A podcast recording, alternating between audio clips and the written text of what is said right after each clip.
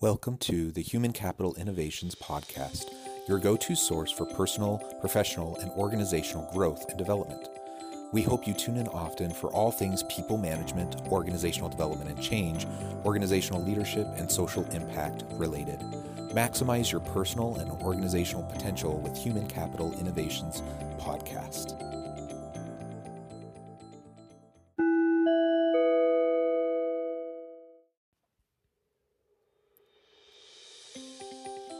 Welcome to the Human Capital Innovations Podcast. In this HCI podcast episode, I talk with Craig B. Whelden about his career in the military and his insights about successful and impactful leadership to bring the best out in your people.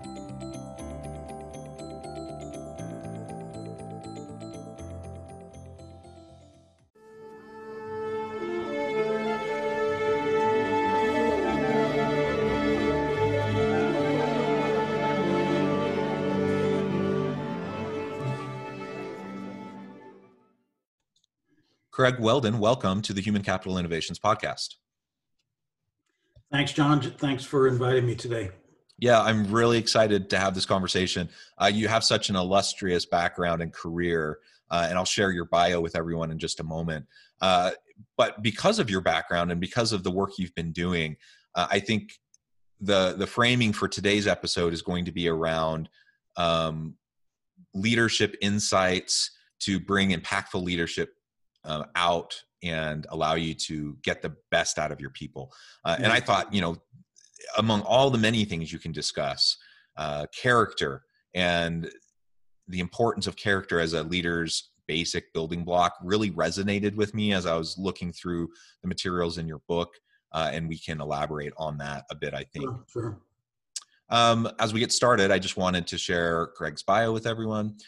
Craig Whelden's leadership journey began as an Eagle Scout at the age of 14. 13 years later, he was the youngest general in the United States Army, combined with another nine years as a member of the Senior Executive Service uh, with the U.S. Marine Corps. He has led thousands of soldiers, sailors, Marines, and civilians while serving 10 years in Europe and another 12 in the Pacific. In 2011, he was inducted into Purdue University Tri Service ROTC Hall of Fame. And in March of 2019, he published Leadership The Art of Inspiring People to Be Their Best, winning three National Book Awards and attaining number one international bestseller status on Amazon. Craig is now a global Fortune 500 speaker and lives in Bluffton, South Carolina. Uh, again, what an amazing career. I'm sure you have many, many uh, stories to tell, uh, you know, about all the things that you've seen over the years. And uh, I look forward to hearing your insights that you have to share with me and the listeners today. So, John, I don't know if you said 13 or 30. I heard 13. that would have made me 27 when they made me a general. It was actually 30.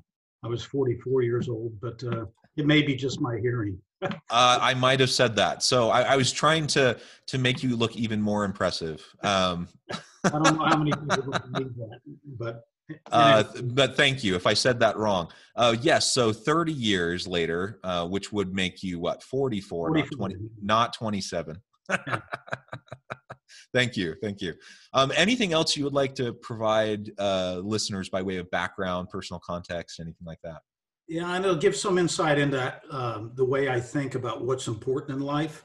Um, I was in the Army for 30 years, and um, about two years prior to that time, uh, I had a pretty dramatic event in my life. My sister committed suicide, and it really changed my uh, thought process on what I wanted to do and how I wanted to go forward. And we can talk about that if you like. But I decided to retire from the Army at 30 years, uh, go into the private sector and reprioritize my life and focus on my family more than a military career. So I said to my wife, um, let's let's go do things that uh, focus on our on our family. We moved to Celebration, Florida, and about five years into that, my wife said, "I'm I'm ready to move back to Hawaii," which was our last assignment in the military. And I said, "You know, Hawaii is really expensive. I'd have to get a job." She said, "A good idea." so I started looking for opportunities to get back to Hawaii. And two years later, the Marine Corps created the position that I then held for nine years as the executive director of Marine Corps Forces Pacific. And about two years ago, she said again, I'm ready to move on back to the mainland, which shocked me because I thought we were in Hawaii to stay. And I said, Where do you want to go now? And she said, East Coast, that's where family is. We're too far from family. And so we, after doing a lot of research, we settled on Bluffton, South Carolina, and we've been here about a year. Um, so I guess the point of that story is that I listened to the rest of my family. I listened to my wife about what was important in her life and really took, you know, paths that I didn't expect to take. And I started climbing a new ladder. I've got a whole chapter in my book called How Tall Is Your Ladder? I climbed the Army ladder, I climbed the Marine Corps ladder, and I'm starting a whole brand new ladder that I'm climbing as an author and speaker. And I've only been on it for about a year, a little over a year. And I'm 69 years old. So I guess the moral of that story is it's never too late to start again. Yeah, and we're always learning new things and growing. I actually really like that um, that framing. And I, so I'm just curious, what what part of Hawaii were you in? I was on Oahu, the main island. Uh, uh-huh. We lived on the uh, the windward side, which was the northern side of the island. Uh-huh. I worked at Camp Smith, which uh-huh. is on the leeward side, which is the southern part of the island. Yeah, I, I was there with my family. Um, uh, for an academic posting uh, back in when was that? 2016 or 2017 um, and m- most of the people that lived right around us um, worked on the base. So yeah, i think you were at the east west center? Yes that's right. Yeah yeah i'm familiar with it. Yeah yeah. Anyways great. Uh, beautiful place uh, wonderful people that i interacted with you know socially you know in the in the community um, and and many of them who worked, uh, I believe, where where you were stationed. Um, so that's that's wonderful. Um, okay, well, I appreciate that framing and, and a little bit more personal background um, that you were just sharing, because I do, I do think that really does inform kind of your overall approach uh, as you as you make these um, these shifts in your career at, at, different points. Like you said, the the the ladder, the career ladder, you're climbing, and then you decide to pivot and you know sometimes i think about like is my ladder even leaning against the right wall right or is it or is it time to reposition my ladder and i don't know if that's mm-hmm. kind of the way your metaphor works in your book um, but but i think a lot about that um, you know is, is, this ladder positioned in a place that will actually get me to where i want to go? Or am i just climbing a ladder because it's where i'm at and it just seems like what the next step is that i, I go up the next rung and it sounds like you've been self-aware enough to to recognize that when the time is right you know sometimes you make a pivot um, you, you know you're very wise to listen to your wife and her needs and the needs of your family uh, so i think all that's those are good uh, life lessons i think for all leaders trying to navigate you know the complexities of life. Yeah so if you don't mind let me tell that story about the the ladder i was a Please. student at fort leavenworth kansas in the mid 80s i was a young major and the, the chief of staff of the army came out to speak to the class. And there were about 800 of us, of us sitting in the what we called the big blue bedroom because all the seats were blue and sometimes people fell asleep. But at the end of his presentation he took questions and a major raised his hand. He said hey sir uh, can you define success in today's army? Is it 20 year career so that i can retire? Is it lieutenant colonel? Is it battalion command? How do you define success? What should we be striving for and the chief of staff of the Army thought a moment. He said, You know, most of you probably think that I've been very, very successful. And we all thought, Duh. and he said, I'm a four star general. I'm the chief of staff of the Army. I'm the senior guy in the Army. But I can assure you there's about uh, 10 or 11 other four star generals. And there are a couple of them that if they were in my shoes, in my position, and they retired in this position, they would be disappointed. And we all thought, How in the world can that be? And he said, because a career in the military, a career in the corporate world, life, quite frankly, is like climbing a ladder. When you start off at the bottom and you reach out and you grab that first rung, it's not that difficult. And for all of you sitting in the audience, that was when you got commissioned as a second lieutenant in the United States Army. And the next rung above that's not too hard to get either. Your feet are still on the ground, it's right there, and so on and so forth. But the higher you climb, the more difficult it is because the rungs get further apart. The air gets thinner because you've been climbing. You're tired because you've been climbing. And at some point, you're going to get to the last rung on your ladder. And most of you are not going to get to the top of the ladder. In fact, very, very few of you are going to get to the top of the ladder. The top rung on the military ladder is the chairman of the Joint Chiefs of Staff. I'm the chief of staff of the Army. I'm going to retire as the chief of staff of the Army, and I'm going to be per- perfectly content and happy. But I can assure you, there are a couple of my contemporaries out there that if they got to that rung that I'm on right now, and they looked up and saw the next rung and they weren't able to get to it, they would be disappointed and they might even be bitter and they would carry that with them for years. How close it was.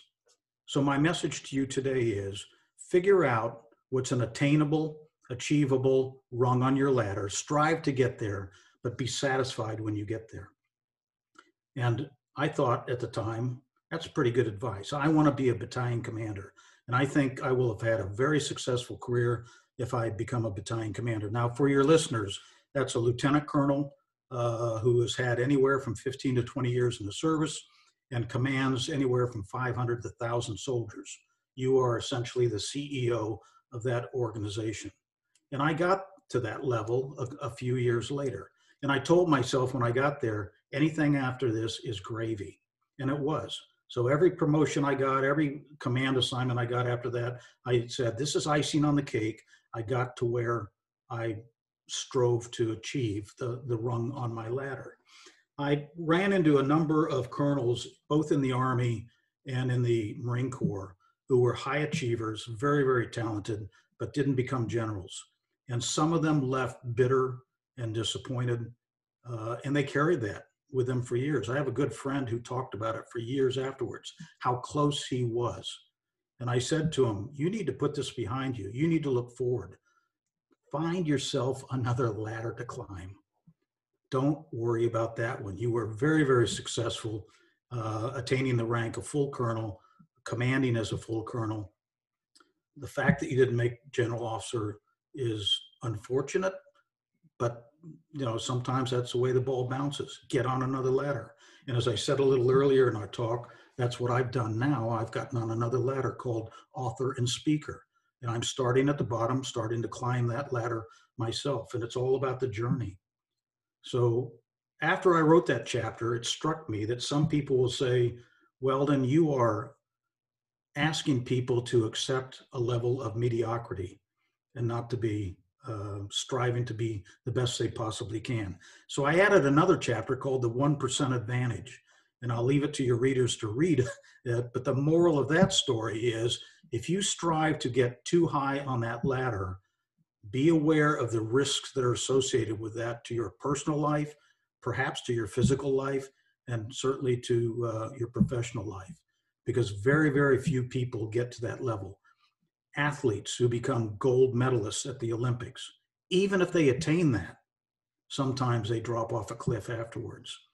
Uh, entertainers, uh, I give you half a dozen examples of people strive to reach the very top of their ladder, and we got there, they crashed. It's kind of like climbing Mount Everest. When you get to the top of the mountain, you say, "Wow, I got here." Well, guess what? The hardest part is getting down, and that's where most people die. Yeah. Oh, that that, that is an incredible perspective, um, and I love the the story of the ladder. Wise, wise words, and it's it is difficult though because we we are part of a society that you know the the way we tend to frame and value you know what we call success um is a little bit what you just said is quite counterintuitive to that right um yeah. It, it, you, you think you have to continue to move up you have to continue to make more you have to continue you know keep up with the joneses and just make sure that you're always um displaying you know th- this growth and progress yeah. and the idea that hey maybe i can just learn to be content with the opportunities that i have make the most of them and be the best i can for the people around me within that context you know that is success. And i and i think that's really really important. And i i'm as susceptible to it as anybody. Um, you know i i love what i do. I i do some consulting um, on the side. I do this podcast. I do a lot of writing. Um, but mostly i'm a professor. You know i love being in the university space. I love teaching students. I love working um, in that kind of an environment. And if if I were to ever change uh, my ladder, like, and that may happen at some point, right? I, I still have 30 years ahead of me in terms of my my uh, uh, at least 30 years ahead of me in terms of my work life. And if I ever decide to change that ladder, it it will dramatically shift the nature of kind of my day-to-day life the quality of life the autonomy that i enjoy the flexibility i enjoy with my family and so that always has to go into it that has to go into my decisions um, because within academia you know you kind of uh, you progress i mean there is progression in terms of levels of being a professor uh, i'm i'm already at like that top level and so unless i want to go into administration um, at a university then i'm kind of where i'm going to be at for the next 30 years. Uh, yeah. Am I am I okay with that, or am I going to get antsy and feel like I'm not successful because I'm not continuing to progress? And it's just a different way of, frame, of framing success, the opportunity to impact people. Um, and and you know one of the things that I know. Um, well, well, it's the tagline to your book is the ability to bring out the best in people, right? How, how, what role does that play in us feeling like we're personal success in our leadership um, and that we are really making an impact in the world around us. Uh, we need to be honest with ourselves about that. How, how, how big of a role does that play in our own, um, you know, self-efficacy, self-esteem, and how we view our role in in our community?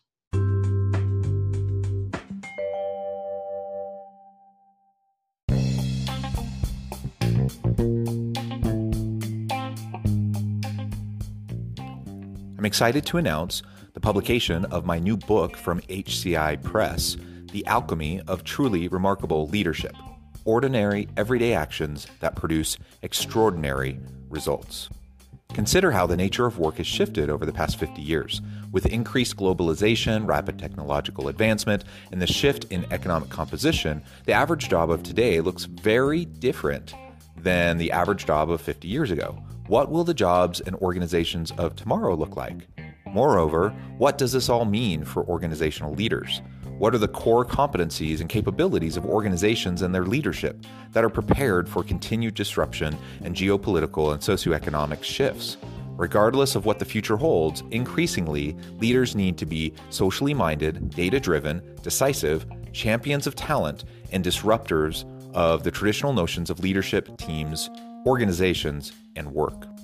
The alchemy of truly remarkable leadership will help you to explore your own leadership competencies and capabilities and consider ways to apply and implement them into your workplace and personal life.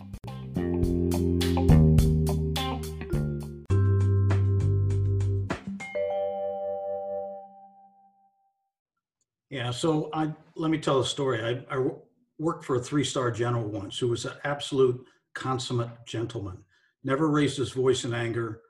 Uh, never yelled at anybody, uh, was very, very bright, was very, very capable, very organized. He, he was an introvert, uh, but he was in the Myers Briggs world. He was an ISTJ. So he was very organized, sharpened his pencils every day, lined them up, made a list for what he was going to do the next day, ticked it off as he went down every day uh, through the, the work um, day. And a colonel came up to me one time. I was, I was his deputy uh, when I was a two star.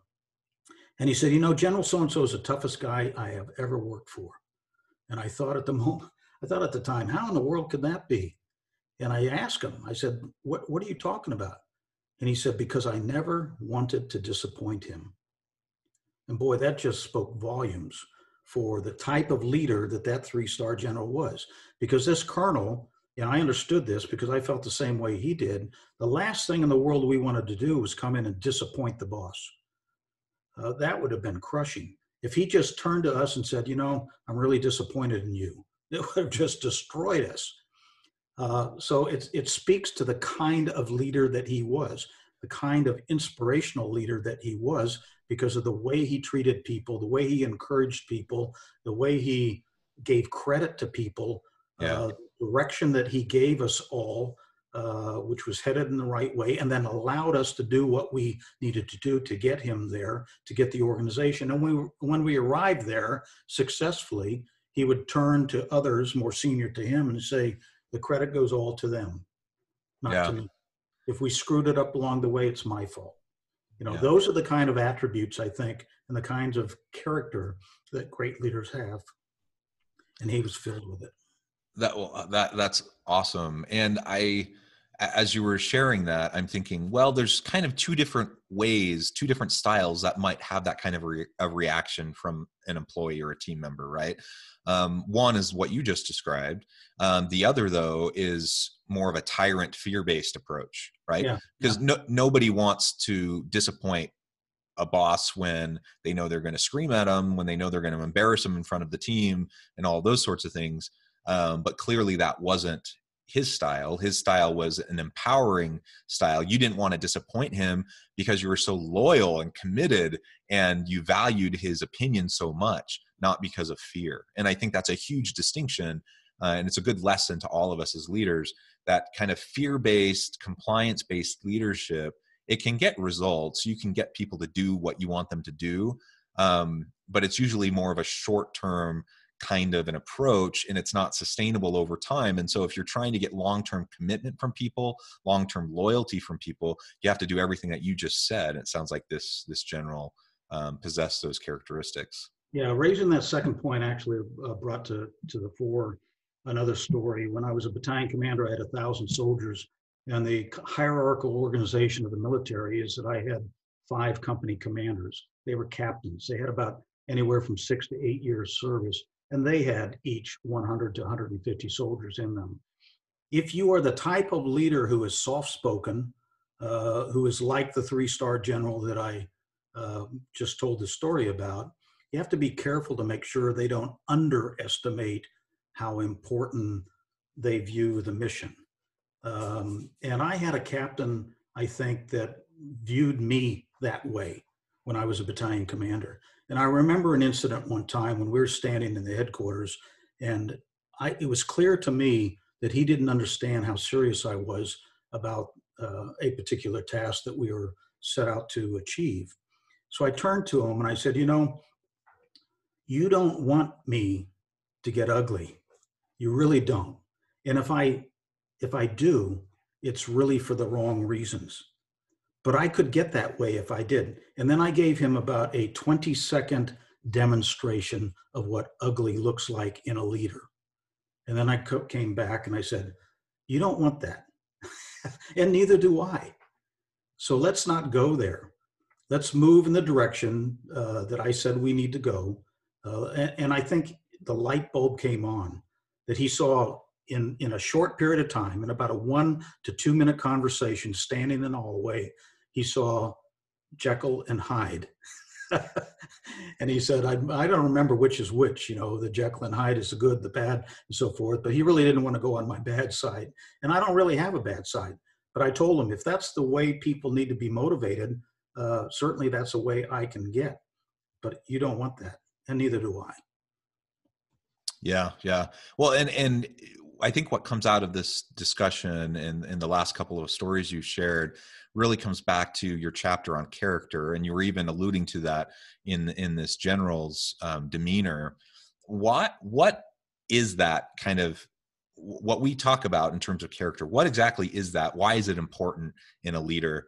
Um, you know do is it really vital for me to be able to to lead people well or can i can i skimp and cut corners and um, what does that end up doing um, if i'm trying to to to lead effectively Yeah. So when I drafted my manuscript, my book, and it was a manuscript, I hired a, an editor in California, and I sent him the manuscript and uh, asked him to take a look at it and tell me what he thought. And one of the things he came back to me with was, "What is the most important aspect of great leaders?" And I said, "Strong character." And he said, "Well, then that ought to be chapter one in your book to make that point." That character is the most, absolutely the most important thing. So that's why character, the foundation of all, is you know it's the foundation of all great leaders.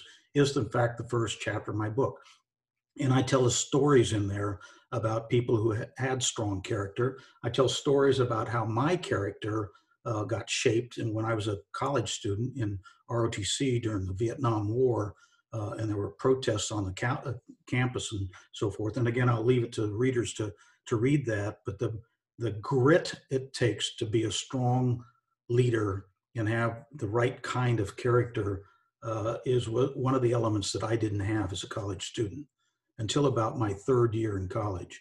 And then a light bulb came on. Uh, but character's got so many components to it and is so important that I actually, at the end of the chapter, refer the reader to two more books to go look at. Um, one of them was just written a couple of months ago uh, by the former uh, superintendent at West Point, now the president of the University of South Carolina. And he wrote a whole book on character, which I think is fantastic. And so I re edited my book, I updated my book to add his book at the tail end of my own. And um, I, I, just think that, you know, people who have weak character, uh, that weakness will eventually show. And they may be able to fake their way through it for a while, uh, but when the pressure really gets on them, uh, they'll start to crack. And so the greatest leaders, I think, uh, have the strongest character. Yeah, I think that's exactly right. Um, you, I, I do think people can fake it for a while, and and if yeah. it, as long as things aren't too hairy and, and, and, the pressure's not too high, um, you know, you, you can get by. Uh, the problem is inevitably there will always be something thrown at you that you didn't expect, and in that moment, you have to choose how you're going to respond and and a leader without good character what they end up doing is they usually end up throwing their people under the bus um, right, right, right. They, they they're trying to to watch their own back rather than uh, you know uh, protect and support their people and and then of course once that happens they've lost all credibility all trust and really their ability to lead after that point is is is dramatically diminished and so the sustainable approach has to uh, include uh, real real honest to goodness character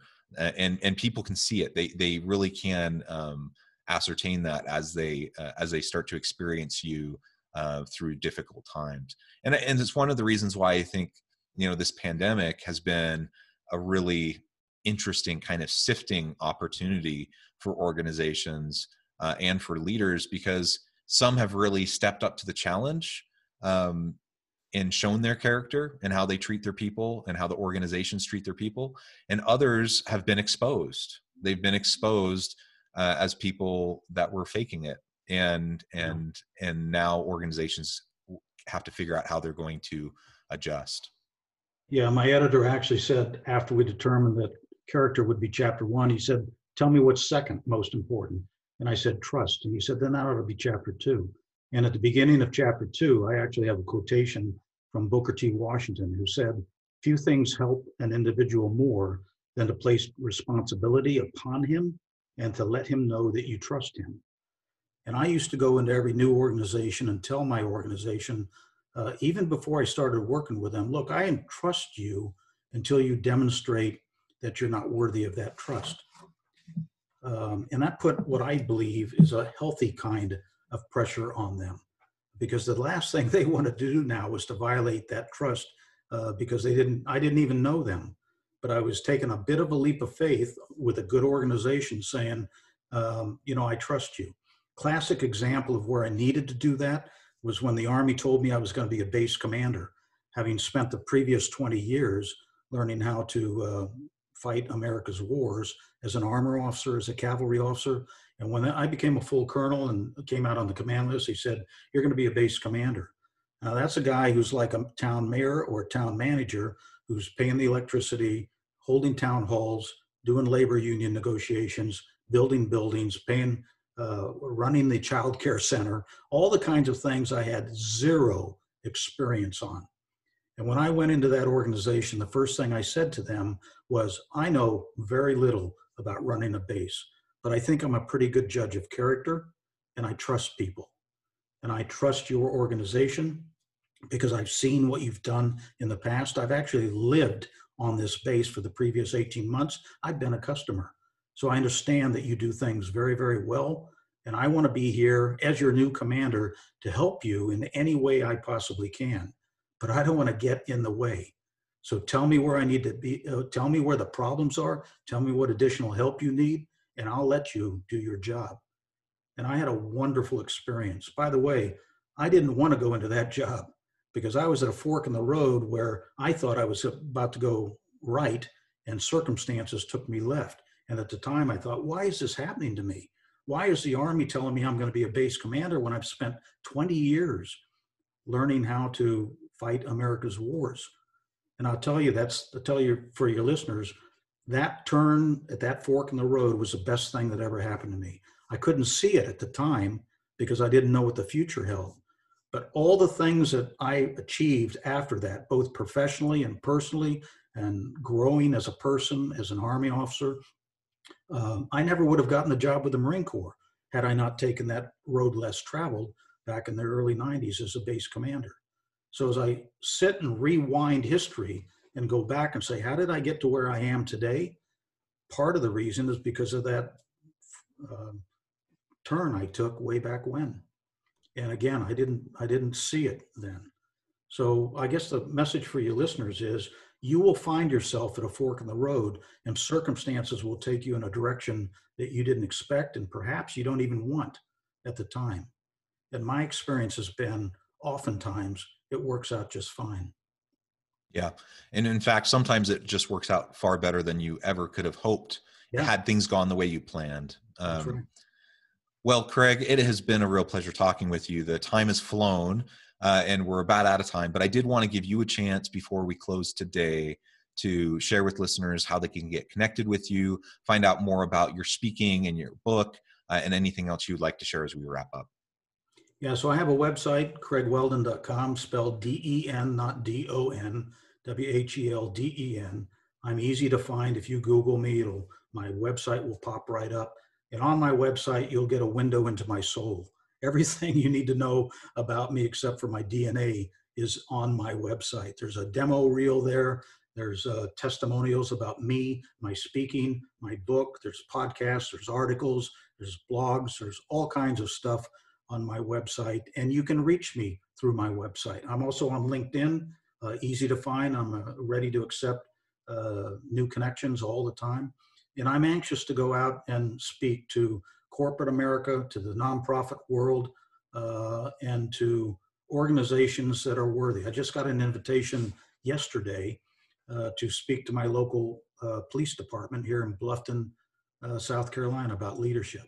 And that's an audience that I am more than happy to give my time to. I'm a regular speaker at the Los Angeles Fire Department Leadership Academy, uh, and they have adopted my book as part of their curriculum. Uh, so I'm anxious to give back uh, to the next generation those things that I've learned over many, many decades. One more story, and then I'll let you go. Two years ago, about two and a half years ago, when somebody said, What do you want to do next? And I said, I want to give back what I've learned over many decades to the next generation. They said, Well, you need a book. I said, A book? Are you kidding me? I can't write a book. You know, that was pretty intimidating for a guy who'd spent 30, 40 years in the military. And uh, as your listeners have heard, my book has uh, done very well. I did write a book.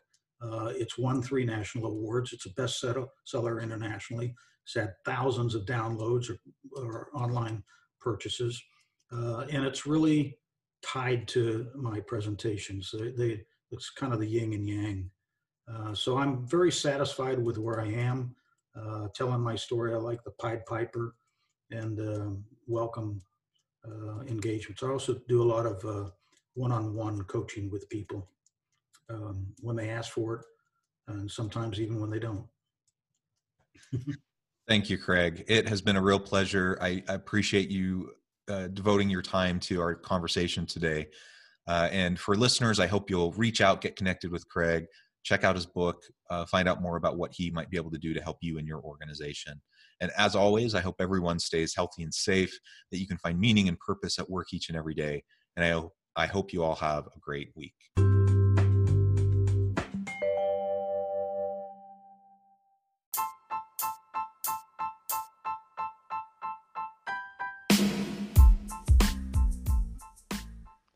We are excited about the launch of HCI's new magazine, Human Capital Leadership. Human Capital Leadership is a free, interactive e magazine designed to help individuals, leaders, and organizations find innovative approaches to maximize their human capital potential. We will be publishing issues quarterly in August, November, February, and May. Check out the first issue and let us know what you think.